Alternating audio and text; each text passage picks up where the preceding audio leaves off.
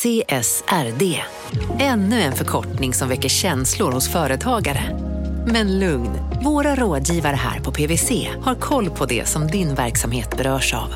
Från hållbarhetslösningar och nya regelverk till affärsutveckling och ansvarsfulla AI-strategier. Välkommen till PWC. Om en yogamatta är på väg till dig, som gör att du för första gången hittar ditt inre lugn och gör dig befordrad på jobbet men du tackar nej för du drivs inte längre av prestation. Då finns det flera smarta sätt att beställa hem din yogamatta på. Som till våra paketboxar till exempel. Hälsningar Postnord. Hej! Är du en av dem som tycker om att dela saker med andra? Då kommer dina öron att gilla det här. Hos Telenor kan man dela mobilabonnemang. Ju fler ni är, desto billigare blir det. Skaffa Telenor familj med upp till sju extra användare. Välkommen till någon av Telenors butiker eller telenor.se.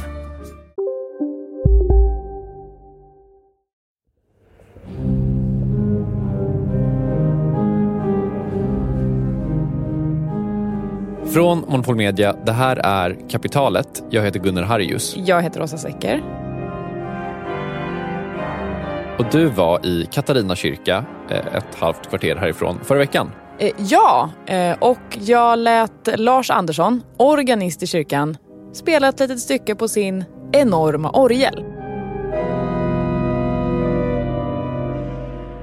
Eh, vad är det vi hör här lite mer exakt förutom du vet, orgelmusik? Ja, men det är väl, kan man säga, en tolkning av världsläget. Det var nog min känsla av något förestående lite allvarligare ekonomiskt problem i världen i stort.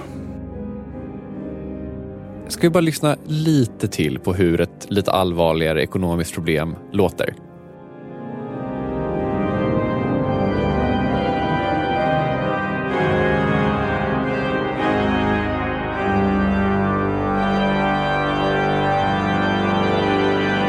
Och liksom den här känslan som, som Lars manar fram här, så kan man ju känna ibland när man tänker på ekonomi, tycker jag. Verkligen. Eh, och jag tror att alla nog går och tänker att så här, det finns problem med vår ekonomi. Alla kanske inte uttrycker det genom dramatiska mollackord. Men jag tänker att de flesta ändå är överens om att vår ekonomi inte är perfekt. Mm. Eh, det här är liksom en känsla som både du och jag har också. Vi pratar ju om det ibland. Och alltså, vi gör ju också avsnitt om alltså, problem plus ekonomi kan man säga. Alltså, det är väl ganska många kapitalavsnitt som ha, innehåller de två liksom, ledorden. Teorier som inte håller, saker som inte går att mäta, pengar som försvinner, för mycket pengar som skapas, inflation, deflation, stagnation, stagflation. Du vet, det finns ju massor av saker som kan ha problem med ekonomin. Eh, så är det. Eh, trots att vi gör alla de här avsnitten så kan vi ju ibland ändå känna att vi liksom kanske inte riktigt kommer till kärnan av problemet. Nej, utan man liksom dansar runt något större hela tiden. Att man säger, ja visst det här avsnittet handlar om jag menar, inflation och stagflation, men är det liksom det rikt, vad, vad är liksom kärnan? Alltså det, det känns liksom inte som att vi riktigt kommer till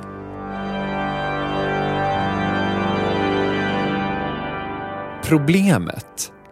Men idag så ska vi verkligen, verkligen, verkligen försöka. Vi ska ta ett stort grepp på problemets absoluta kärna. Det största problemet med vår ekonomi. Eh, påminn mig nu igen, Gunnar. Vad är det största problemet med vår ekonomi? Ja, det är ju verkligen frågan då. Eh, en fråga som vi kommer ägna hela dagens avsnitt eh, åt. Vi har pratat med massa intressanta personer. Ekonomer, entreprenörer, konstnärer, kulturpersoner, riksbankschefer. Och så har vi ställt just den frågan. Vad är det största problemet med vår ekonomi? Det är med andra ord eh, slutlallat. Idag tar kapitalet det stora greppet. Minst sagt. För du hör ju, vi måste ju reda ut vad det här egentligen är. Bara för att vara extremt tydliga, det är synd om vi tappar någon på vägen här. Mm. Vi har ringt en massa människor eh, som vi tycker är intressanta och så har vi ställt frågan vad är det största problemet med vår ekonomi? Eh, och så har de svarat på det. Ja, och det kommer vara hela dagens avsnitt. Ska vi säga något om urvalet av personer? Alltså, på ett sätt så har du redan gjort det. Det är personer som vi tycker är intressanta helt enkelt. Vi har också försökt få någon slags spridning på dem eh, så att det inte bara är en typ av person, antar jag. Alltså, en del har varit med i kapitalet innan, vissa är nya bekantskaper, men grunden är liksom människor som vi tänker kommer ha ett bra svar på frågan vad är det största problemet med vår ekonomi? Och vi vill ju ha olika perspektiv på den här frågan. Vi har alltså inte bara frågat ekonomer, för då tänkte vi att då kanske vi får lite så här lika svar av alla personer. Ja. Vi börjar ju såklart med Jan Guillou. Det är jag som är Jan Guillou. Joanna Korbutiak träffade ju honom för några månader sedan för att prata om vin och då passade hon ju då såklart på att ställa frågan Jan, vad är egentligen det största problemet i vår ekonomi? Eh, Att det är en kvasivetenskap eh, besläktad med astrologi. Eh, Stark start. Starka krafter eh, har lyckats få det att framstå som en sorts vetenskap. Ehm, genom oerhörda påtryckningar eh, och med hjälp av Riksbanken så infördes till och med någon sorts Nobelpris. Det heter inte riktigt det, men det kallas Nobelpris i ekonomi.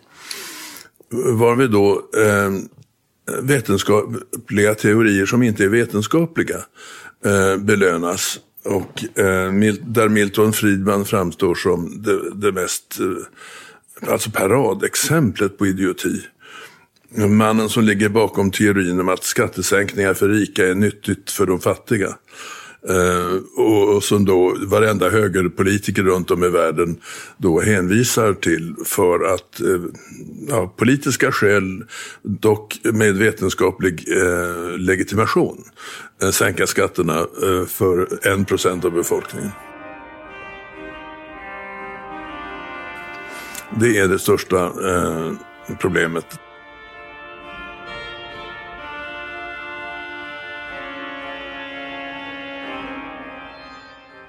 Trots då att Jan Guillou inte tycker att eh, liksom, ekonomi är ett riktigt ämne. Alltså det han säger är väl att det inte är naturvetenskap bara. Nej precis, det är ju inte det heller. Han har ju rätt i det. Det är ju samhällsvetenskap. Och samhällsvetenskap förändras hela tiden. Hur som helst, eh, vi kommer prata med ekonomer trots att Jan Guillou kanske inte tycker att de är naturvetare. Eh, det gör vi snart, men först Egentligen inget problem med ekonomin. Det är aldrig ett problem med ekonomin. något helt annat. Det som är problemet är att folk har för sig att den ska styras. Eh, Det här är Klaus Bernpaintner, eh, om ni inte känner igen den rösten. Eh, han är... Ah, k- kan du ta den här biten? Jag tar den här biten. Han är ledamot i Ludwig von Mises-institutet som är ett institut som håller på med österrikisk ekonomisk teori och samhällsfilosofi. Om man inte är så här super deep down med österrikisk teori så är det vad då? Det är... Alltså så här, Klaus har faktiskt redan förklarat det lite grann med bara de två meningarna han har sagt hittills. Så här, han är inte helt såld på idén att man till exempel ska ha en jättestark stat som ska komma in och styra hur en ekonomi är utformad. Han, han älskar inte planekonomi kan man säga. För jag ser mer och mer regleringar av ekonomin. Jag ser mer och mer eh, olika typer av stödpaket som delas ut. Jag ser mer och mer av centralbanksvälde. Eh, där man... Eh, ja, alltså, räntan är ju, ett, är ju en signal till entreprenörer om hur mycket pengar det finns att låna, hur mycket resurser det finns att tillgå till olika projekt. Och eh, nu har vi haft nollränta, till och med haft minusränta i flera år, nu är det nollränta. Eh, Det här är en extrem form av manipulation av marknaden och planekonomi. Det är alltså någon som kommer in och säger eh, ja, men den ränta som, som- som sparare och lånare själva sätter, den duger inte. Vi vet bättre vad räntan ska vara. Det är ungefär som att säga, ja men priset på potatis eh, som bönder och köpare kommer överens om med utbud och efterfrågan, det duger inte. Vi, det, det ska vara lägre. Det ska vara 10 öre per kilo. Eh, gör man så, ja då är det väldigt många som vill köpa potatis, men väldigt få som vill producera. Och eh, det är det jag menar med planekonomi. Det är alltså myndigheter som går in och styr i ekonomin. på olika, Nu menar inte jag liksom femårsplaner på det sättet. Men alltså där, där myndigheter och byråkrater tar över eh, helt normala, sunda marknadsfunktioner för att de tycker sig veta bättre. Så i princip, det Klaus eh, föreslår istället då är att vi inte ska ha någon riksbank, utan att vi bara ska ha banker, alltså affärsbanker. Han menar liksom att alla typer av ingrepp på en ekonomi innebär planekonomi i någon form. Eh, I alla fall, han menar att det här skulle lösa väldigt mycket. Nya pengar skapas och nya pengar injiceras i ekonomin någonstans. Och de kommer att injiceras i ekonomin där produktionen sker. Så att det, börjar liksom från bankerna och sen så flödar ut därifrån. Och eh, de första som får de här nya pengarna, det är ju folk som tar lån för till exempel fastigheter, folk som tar lån för att spekulera i olika eh, värdepapper eller tillgångar av olika slag. Och det är därför vi ser den här enorma bubblan i fastighetsvärlden. Enorma bubblan i, i aktier. Jag menar, eh, den här coronahistorien eh, sänkte ju börsen totalt. Och sen pumpar man upp den igen med mera pengar. Så det är här vi ser morotsbergen. Och det här är ju en enorm omf omfördelning från fattiga till rika. Först får vi höra um, syrsor. Eh, sen får vi höra lite eh, fåglar från eh, Färöarna. Helena Persson heter jag och eh, jag jobbar med ljud på olika sätt. Helena är ljudkonstnär. Ja, och vi bad henne svara på frågan vad är det största problemet med vår ekonomi med ett litet ljudkonstverk. Hon vill dock inte använda ordet verk för att beskriva det här. Men då kan man säga så att de första största delen av eh, det här lilla stycket det handlar liksom om eh, natur, kultur och att de samverkar och de blir bara mer och mer kakafoni. Sådär. Sen kommer jag in på lite mer, det kanske var de här naturvärdena eller vad man ska säga som jag då vill lyfta fram. Eh, sen kommer vi in på lite andra kulturella värden som är eh, musik, uttryck på olika sätt. Eh, och i det här fallet så är det från en instrumentaffär på Island. Ekonomins största problem fortsätter efter det här.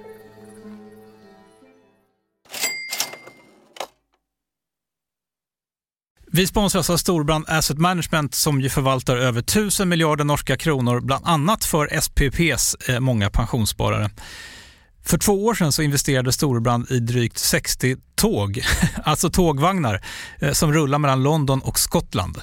De leasar sedan de här tågvagnarna till tågoperatören som alltså kör tågen och säljer biljetter och sånt eh, med ett avtal på 27 år. Så britterna får nya fina tåg och storbrandskunder, eh, däribland alltså SPPs pensionssparare, får en inflationsskyddad avkastning med låga risker under lång tid. Det här är ett av supermånga exempel på hur pensionskapitalet i växande omfattning bidrar till att bygga samhället och inte minst till att klara klimatmålen. Det behövs elproduktion, elnät, batteriparker, nya transportlösningar och allt möjligt. Bara i Europa antas investeringsbehovet för att klara klimatmålen uppgå till tusentals miljarder dollar. Och det här är ju pengar som ganska ofta saknas i statsbudgetarna. Däremot är det här pengar som pensionsbolagen kan vara med eh, och stoppa in, vilket ger pensionsspararna en fin avkastning under lång tid samtidigt som man är med och ställer om samhället. Vi har gjort ett helt avsnitt om det här eh, som man kan lyssna på. Det publiceras här i Kapitalet i mitten av maj. Ratta gärna in det om ni vill lära er mer om hur det här funkar. Men tack säger vi till Storbrand Asset Management som ju investerar i alla tänkbara tillgångslag, bland annat för pensionsbolaget SPP. Och tillsammans försöker ju vi, Storbrand och SPP, öka medvetenheten om hur pensionerna funkar och vilken roll pensionerna spelar i samhället och i ekonomin.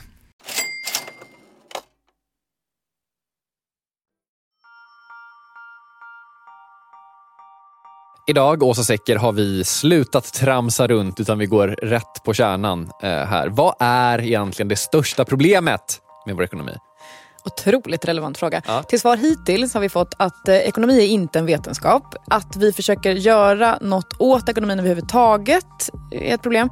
Eh, och sen så har vi fått eh, ljudkonst om natur och kultur. Eh, mer av, av den konsten kommer snart ska vi säga kanske. Mycket bra. Men först, Oj, det var en väldigt bra fråga. Cecilia Skingsley, förste vice riksbankschef. Det, det finns många problem med i, i ekonomin. Um, jag tror det största, en av de största problemen är att vi är ganska duktiga på att uh, generera välstånd Eh, men vi har lite svårt att hitta bra sätt att fördela det där på ett, eh, på ett både inkluderande men också effektivt sätt för att kunna fortsätta bygga välstånd. Har du någon, någon radikal lösning på hur det här skulle gå till? Det finns sällan radikala eh, eller enkla lösningar. Um, jag tror det var Assa Lindbeck som sa att eh, ekonomi handlar om att välja. Och man måste välja mellan olika alternativ Um, och det är, uh, ibland är det bäst att expertmyndigheter gör det, uh, men oftast är det bäst att folkvalda gör det.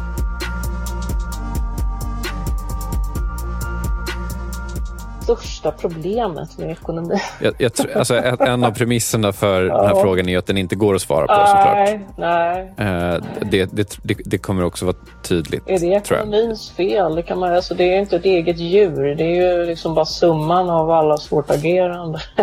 ja, det var mer filosofiskt resonemang. Ja. Ja. Vi är alltid öppna för filosofiska resonemang. Ja, ingenting kan glädja mer. Nej, nej bra.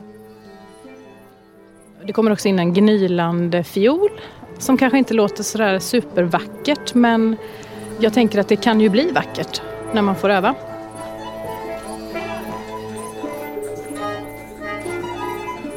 Och sedan hör vi också en organist som eh, repeterar ett stycke som jag inte vet vad det är i en kyrka eller ja, någon stor kyrka i Liège tror jag är då någonstans i Belgien. eh, och sedan bryts detta av av en ganska kraftig ton eh, som är en maskin av något slag som jag inte vet, den vet jag faktiskt inte var jag har fått ifrån. Eh, den bryts av med det, den tar över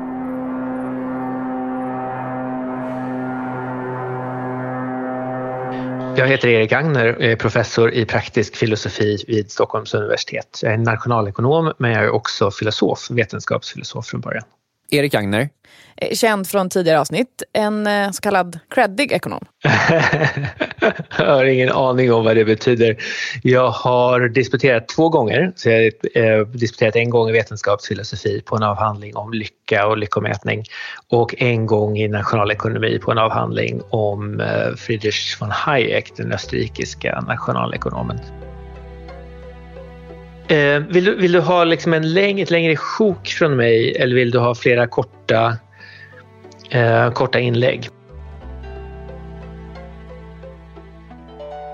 Det största problemet med vår ekonomi och med hela världen skulle jag vilja säga är det att våra individuella incitament inte ligger i linje med det allmännas bästa.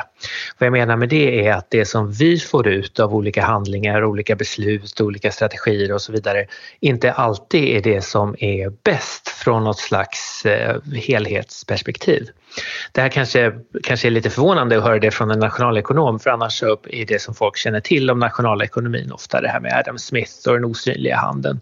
Och den metaforen sa ju precis det motsatta, nämligen att när individer är ute efter sina egna projekt, när de försöker tjäna pengar själva och de, de fattar sina egna beslut så är effekterna ofta positiva för samhället som helhet. Nu ligger det ju en hel del i det här, men en stor del till att det finns en massa bra böcker vi kan läsa, att vi kan låna dem på bibliotek, att vi har utbildning och sjukvård och alltihopa är ju just det här att det finns människor som är beredda att tillhandahålla vård och skriva böcker och spela teater och så vidare i utbyte mot pengar eller någon annan slags uppskattning. Så att um, Adam Smith var ju inte helt ute och cyklade när han pratade om det här. Liksom en stor del av förklaringen till att vi har så mycket välmående nu då som vi har.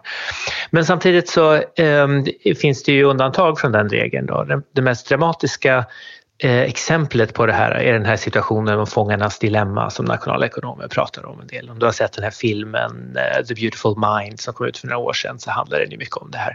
Och det är en situation där två personer, då, fångarna i det här dilemmat, står inför en situation där oavsett vad den andra gör så är det bättre för varje individ att tjalla snarare än att hålla tyst.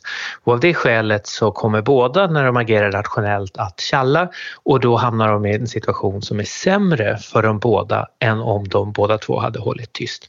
Så tanken här är, eller liksom situationen här som beskrivs är en situation där var och en gör det som är bäst utifrån deras egna individuella perspektiv och utfallet blir det sämsta möjliga då i någon, någon bemärkelse. Man känner igen den här sortens dynamik från sådana här situationer som kapprustning till exempel. Om två länder står inför beslutet att köpa, skaffa kärnvapen så kan det vara så här att det är bättre för mig att ha kärnvapen oavsett vad du gör. Om du inte har kärnvapen så kan jag få ett övertag genom att skaffa det. Om du har kärnvapen så vill jag ha det för att återupprätta terrorbalansen. Så då skaffar jag kärnvapen och eftersom du tänker likadant så skaffar du också kärnvapen. Men då hamnar vi i en situation som är mycket sämre än om ingen av oss hade gjort det här. Lite liknande situation uppstår ju när det gäller miljöförstöring och överfiske och sånt här. Att oavsett vad de andra runt Östersjön gör så är det bättre för en fiskare här att fiska snarare än att inte fiska. Och då fiskar hen. Och när de tänker på samma sätt på andra sidan Östersjön då så fiskar alla och då blir resultatet att fisken tar slut och det är sämre än om ingen hade fiskat. Sen finns det ett mer generellt sätt att beskriva det här problemet om man vill och det är, det är i termer av det som nationalekonomer kallar externaliteter som är effekter på människor som inte är inblandade i en viss transaktion. Så om du och jag köper och säljer grejer eller om jag bygger en fabrik och producerar någonting som du känner så kan det påverka tredje part på ett positivt eller negativt sätt. Det finns positiva externaliteter som så här, när många människor har mobiltelefoner på sig så är det bra för andra. Men oftast är externaliteterna negativa och de kan ha flera olika eh, karaktärer. Då. Det kan röra sig om oljud till exempel, som kommer från lägenheten och när de har fest, det är kul för dem lägenheten under har fest men när de har fest så blir det mycket ljud och det påverkar dig negativt. Det kan röra sig om utsläpp i naturen till exempel, det är bra för den som producerar, det är bra för den som konsumerar men en person som bor vid sidan av då får leva med det här kvicksilvret i eh, morötterna eller något sånt där. Buller från motorvägar har den här karaktären också och så vidare. Så att um, väldigt många av de stora problem som mänskligheten står inför, inte bara i Sverige utan i andra delar av världen också, grundar sig i den här sortens dynamik där var och en gör det som är bäst för dem från deras eget perspektiv och utfallet blir sämre för alla än det skulle kunna vara. Titta på klimatförändringar till exempel, precis den här sortens karaktär. Va? Du och jag och alla andra gör det som är bäst för oss men resultatet är då att vi gräver upp massa olja i marken och bränner den och sen så hamnar det koldioxid i, eh, i atmosfären och så vidare. Ett eh, väldigt tufft problem, skulle man kunna säga.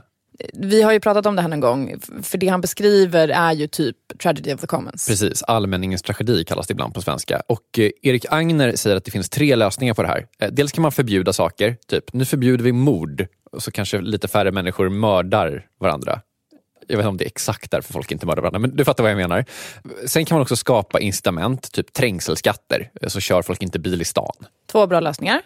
Men båda de här lösningarna bygger på att det finns en stat som är beredd att kliva in och administrera och bestraffa eller belöna i viss mån um, när människor gör rätt eller fel. Och det, om man tänker efter, är ju inte en generell lösning. Vi kan inte ha en stat som är inne och petar i allt vårt beteende. Vi kommer, inte ha en, kommer aldrig någonsin, eh, Eh, hoppas jag, ha en polismakt som är stark nog att den kan vara inne och, och reglera liksom allt antisocialt beteende. Så i väldigt hög mån är vi tvungna tillsammans, liksom kollektivt i ett samhälle, att sköta det här på vårt eget sätt. Och det som vi gör ofta då är att vi etablerar normer av olika slag. Som nedskräpning till exempel. Det finns inte tillräckligt med poliser i hela landet för att beivra nedskräpning. Så vad vi gör är att vi eh, beivrar det själva. När vi ser någon skräpa ner så kanske vi frågar på ett lite passivt aggressivt sätt. Du, har du tappat den där? Eller, eller ska du plocka upp den där? Eller ska du kasta den i papperskorgen där borta och så vidare. Och det här med tvättstugor, alla tvättstugor va, som folk som är skitiga för folk inte städar efter sig. Så skriver vi små passivt aggressiva lappar va, eh, där vi talar om för varandra hur vi borde ha städat. Och faktum är att den här sortens beteende är tillräckligt i väldigt många fall för att få folk att göra rätt. Vi tar det lugnt med musiken på natten, vi går inte omkring med högklackade skor i lägenheten hela dagen. Vi städar efter oss i tvättstugan, vi tar skräpet till soptunnan och så vidare. Och generellt gör vi det här inte för att vi tror att det är så sannolikt att polisen ska komma och, och sätta dit oss om vi bryter mot de här normerna utan vi gör det för, för att vi vill leva upp till den här normen då som vi känner att, att att, att den finns. Så andra människor förväntar sig att vi ska bete oss på det här viset. Vi tror att andra människor gör så här och när vi tror att andra människor gör så här så vill vi göra det, det själva. Så här har vi det då, lösningen på ett av liksom, ekonomins absoluta kärnproblem. Var lite mer passivt aggressiv. Fler lappar i tvättstugan. Sura mer. Banka mer i väggarna när grannarna har fest.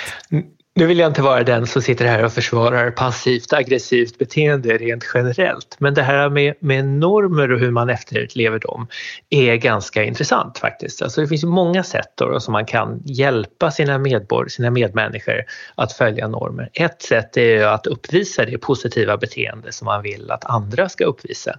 Det kan man ju göra på ett passivt aggressivt sätt. Man kan ju säga varsågod när någon har glömt att säga tack till exempel. Eller sådär på ett, på ett lite aggressivt sätt. Man kan ju också också bara själv vara artig och hoppas att den här artigheten då sprider sig i en, en grupp av människor där man, där man rör sig. Det är ju inte, det är inte så dumt.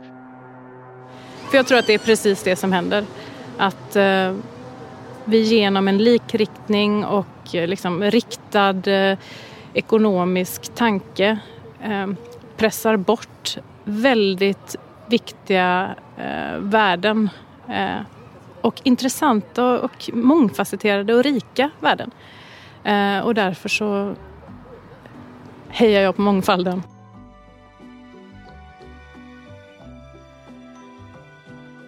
Yes. Ja, eh, jag heter Tommy. Eh, jag har under artistnamnet Tommy X i flera år drivit klubb i Stockholm och eh, stylat artister, gjort kostym, till eh, teaterföreställningar och kanske 5000 andra saker. Ehm, jag skulle inte säga att jag har stenkoll på varken min privatekonomi eller ekonomin i stort. Det jag tycker är den största grejen i vårt moderna samhälle som liksom inte så många pratar om det är ju det här med att vi inte äger vår egna data. Och om vi skulle göra det skulle ju hela den ekonomiska spelplanen ändras. Eh, alltså att vi sitter och genererar olika data som företag kan basera sina liksom, marknadsföringsidéer på eller hur man lägger upp en sida eller en app. Liksom. Allt det här bara tar de helt utan att eh, man ens själv reagerar och tänker så här, borde inte jag få betalt för att jag genererar all den här användardatan till Amazon, Google, Facebook och det tycker jag väl är det största problemet att vi har en helt ny sorts ekonomi som bara företag, de stora företagen liksom gynnas av. Och att det är lite det där som i vad heter det, feodalsamhället att liksom vi äger inte den här som man ändå får säga vad ska man säga, resultatet av vår arbetskraft. Även om det är sjukt segt, eller vad heter det, sjukt lätt arbete att bara sitta och klicka. Liksom. Nu eh, blir det faktiskt reklampaus, på tal om data och reklam och sådana saker. Den, den, här reklampausen kommer inte vara exakt specialanpassad för dig, Åsa. Jättesynd. Jag hade hoppats på lite så härlig informativ reklam om olika tält som jag tittar väldigt mycket på på kvällarna just nu på Youtube och så. Är det, du känner att du behöver mer om det. Det är det ekonomins största problem. För lite information om tält. Man kan aldrig få för mycket information om tält. Eh, dum fråga. Verkligen. Fler problem och lösningar och ett nytt svar på frågan hur mycket statsskuld är egentligen rimligt att ha efter det här. Kapitalet sponsras av Master Exchange, plattformen där du som privatperson kan investera i låtar och får pengar varje gång de här låtarna spelas. Eh, vi berättade ju senast eh, om barnlåten Puff the Magic Dragon som noterades av Master Exchange under våren. Nu har utdelningen på den låten kommit, eller royaltyn som vi säger i musikbranschen. Eh, den ligger på drygt 12% i årstakt och det här är ju en avkastning som är helt okorrelerad till börsen. Till och med Goldman Sachs har börjat skriva om just musik som investering just ur det här perspektivet. Nu finns en möjlighet att investera i en ny låt. Eh, låten heter Boss Bitch och den är av Doja Cat eh, som, eh, alltså jag ska inte säga att jag är superdeep här men eh, det är ändå en, en, person som jag vet om det är. En, en världskändis.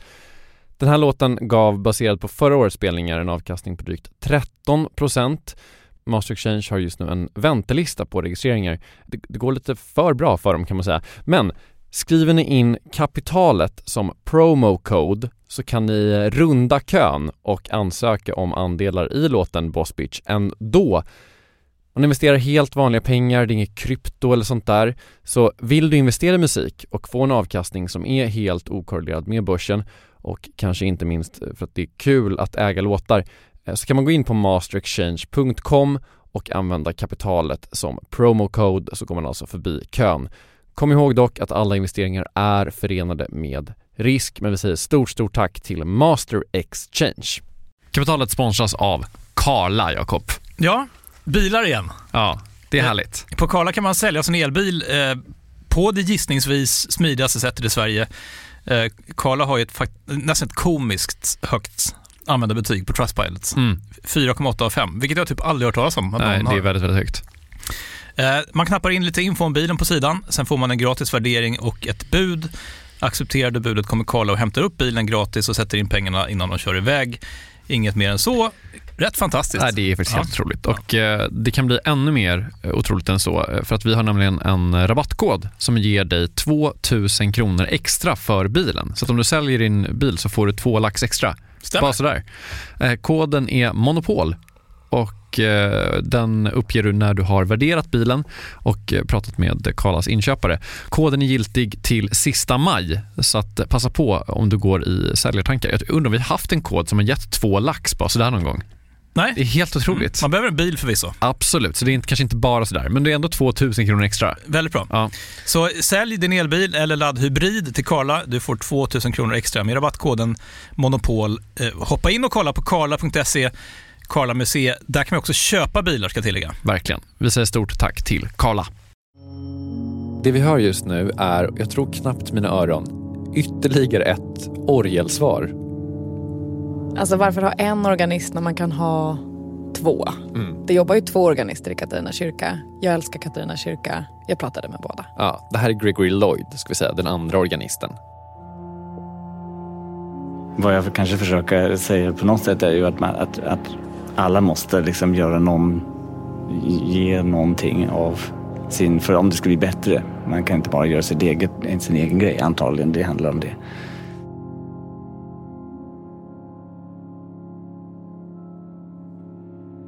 Eh, ja, mitt namn är Tom Flumé och jag är grundare av varumärket Mossenor som är Sveriges bästa deodorant. Du är ju eh, entreprenör. Ja. ja. Ska vi ta den igen? Nej, Nej. Det var bra. Mm. Eh, det var bra. Ja, jag är entreprenör och eh, jag gör hudvård. Eh, ett svenskt varumärke som nu siktar på att ta över världen. det är att eh, vänstern har för dålig eh, politik ekonomiskt. Det som har hänt är att liksom, nu har vi var för många liksom, ah, vad ska man säga, evangelister som tror på helt totalt frisläppt marknadsekonomi och att det är svaret på samhällets alla frågor. Släpp allting fritt så kommer allting lösa sig. Och det är väl den typ av ja, debatt och, och samtal som snurrar och det kommer mycket från högerfolk. Medan vänstern har liksom ingenting att sätta emot där, i alla fall sakkunnigt, utan det blir väldigt mycket ja, argumentation från, från magen och hjärtat istället för att kunna svara då med rimligt resonemang på en ekonomisk plan. Liksom. De eh, vänstern kan dra fram som, eh, för att argumentera i liksom ekonomiska frågor, det är liksom, vad har vi? Göran Greider, Jan Guillou, vänstern måste steppa upp sin ekonomiska politik för att det måste bli liksom en balans här. Risken annars tror jag att det kommer bli liksom som man ser i USA, att det kommer bli så enorma klassklyftor och gör att det, ja, det blir liksom en, det blir inget bra. nu kommer jag bli, alltså det är lite provokativt liksom att eh, eh, att liksom uppa vänstern i folk som är intresserade av ekonomi för generellt är det liksom höger, högerfolk. Eh, men det, det är lite ja, kul men Du uppar väl inte? Nej, det gör jag inte. Du säger att det behövs två starka poler i en samhällsdebatt för att man ska kunna komma någonstans, eller? Exakt. Mm. Om jag ja, hoppas det, att jag formulerade hyfsat lika väl som du gjorde. Ja, men annars tar vi bara med min fråga här nu och så säger du ja. ja. Vi har ju haft ett ganska brett spektra av svar idag tycker jag. Alltså Tom Flumé, entreprenören, menar ju att det är ett problem att vänstern skickar fram Jan Guillou. Ja. Jan Guillou menar att det är ett problem att ekonomi behandlas som naturvetenskap. Eh, Och sen har vi haft då tragedy of the commons, att vi inte äger vår data och att vi överhuvudtaget eh, petar i ekonomin. Ja, och nu då till sist. Eh, någon som tycker att vi ska peta lite mer. Jag heter Elisabeth Lindberg och jag är doktorand i ekonomisk historia vid Uppsala universitet. Det var en ganska svår fråga, måste jag säga. När jag fick den så, så liksom gick jag runt i några dagar och funderade. Liksom, vad, vad är egentligen, om, om man bara får välja en grej, vad är det då som är det stora problemet? Ja, alltså det första som kom till mig är väl det som oftast kommer till mig, nämligen det här med åtstramningspolitik och eh, liksom efterfrågan, någon sorts keynesiansk tolkning på något sätt av eh, läget sedan finanskrisen 2008.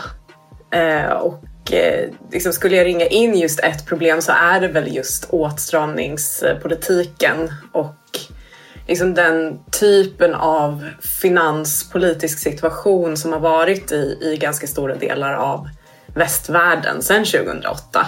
Där man liksom hade en kort period där det ansågs okej att stimulera ekonomin och liksom få igång efterfrågan men där det ja, efter bara ett par år bröts eh, och blev då till den här liksom racet nästan mot att liksom få ner statsskulden, minska budgetunderskotten, skära ner i de offentliga utgifterna så mycket som möjligt. Liksom. Det finns ju en problematik i just att liksom, i Sveriges fall då eh, så kan det se, det ser ut ofta som att ja, men ekonomin går ganska bra och det kan vara ganska Eh, höga tillväxttal. Nu är det ju covid-kris då så nu är det ju inte riktigt så men, men i vanliga fall. Eh, bara det att liksom de här på något sätt tillväxttalen, eh, de är bra men de liksom översätts inte riktigt i investeringar i saker som vi kanske skulle behöva som utbildning, infrastruktur, eh, bostadsbyggande som är liksom mer än bostadsbyggande för en elit i liksom storstäderna.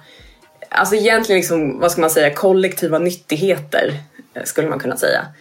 Eh, och det gör ju på något sätt att liksom å ena sidan blir vi rikare men på ett sätt blir vi också fattigare för att vi skjuter liksom hela tiden de här eh, investeringskostnaderna på framtiden i och med att vi också då har till exempel ett finanspolitiskt ramverk som säger att eh, Eh, vi ska hela tiden liksom, eh, ja, begränsa hur mycket av den offentliga kakan som får användas till till exempel investeringar.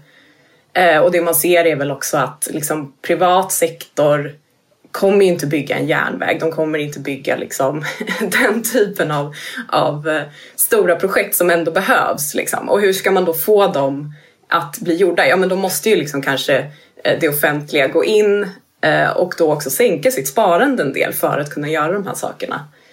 och där finns det ju liksom en motsättning som, som jag tycker kanske att Sverige liksom i den svenska ekonomiska debatten att den, den har väl börjat tas upp men det har varit väldigt trögt eh, att prata om den. Har vi några fler svar på lager, Åsa? Alltså, har du någon person du väldigt, väldigt gärna skulle vilja höra svara på den här frågan? Alltså, jag tror att vi har hört alla intressanta personer men nu så här i stunden när du ställer frågan så tänker jag att det hade varit kul med ett eh, kungligt svar. Mm. Någon från kungafamiljen. Ja, vi kan ju spoila att det är onsdag vi spelar in det här. Det här avsnittet kommer på måndag. Du har till på måndag på dig att få ta... Det här ligger på dig nu. Ja. Får du tag i Karl XVI Gustav att spela in svar på den här frågan? Funkar det med Victoria eller? Okej, det är ändå Arvingen. Det är bra. Eh, Så om du får tag i någon av dem så ligger det svaret här. Kul! Nu är kapitalet slut. Eh, och nu du. Djupt andetag. Mm. Lars Andersson och Gregory Lloyd är organister i Katarina kyrka. Ni kan lyssna på dem eh, på tisdagar och torsdagar klockan 12. Då är det lunchkonserter. Jan Guillou har precis avslutat sin bokserie om 1900-talet. Cecilia Skingsley hon är aktuell med ett nytt penningpolitiskt besked den 28 november. Tommy X han har en podd som heter Cigarett som ni kan lyssna på där poddar finns. Klaus Bernpaintner har en podd som heter Radio Mises. Erik Agner forskar vid Stockholms universitet och har släppt typ fem böcker som finns där böcker finns. Elisabeth Lindberg forskar vid Uppsala universitet och skriver smart om 30-talets ekonomiska politik. Hon går att läsa i Aftonbladet ibland.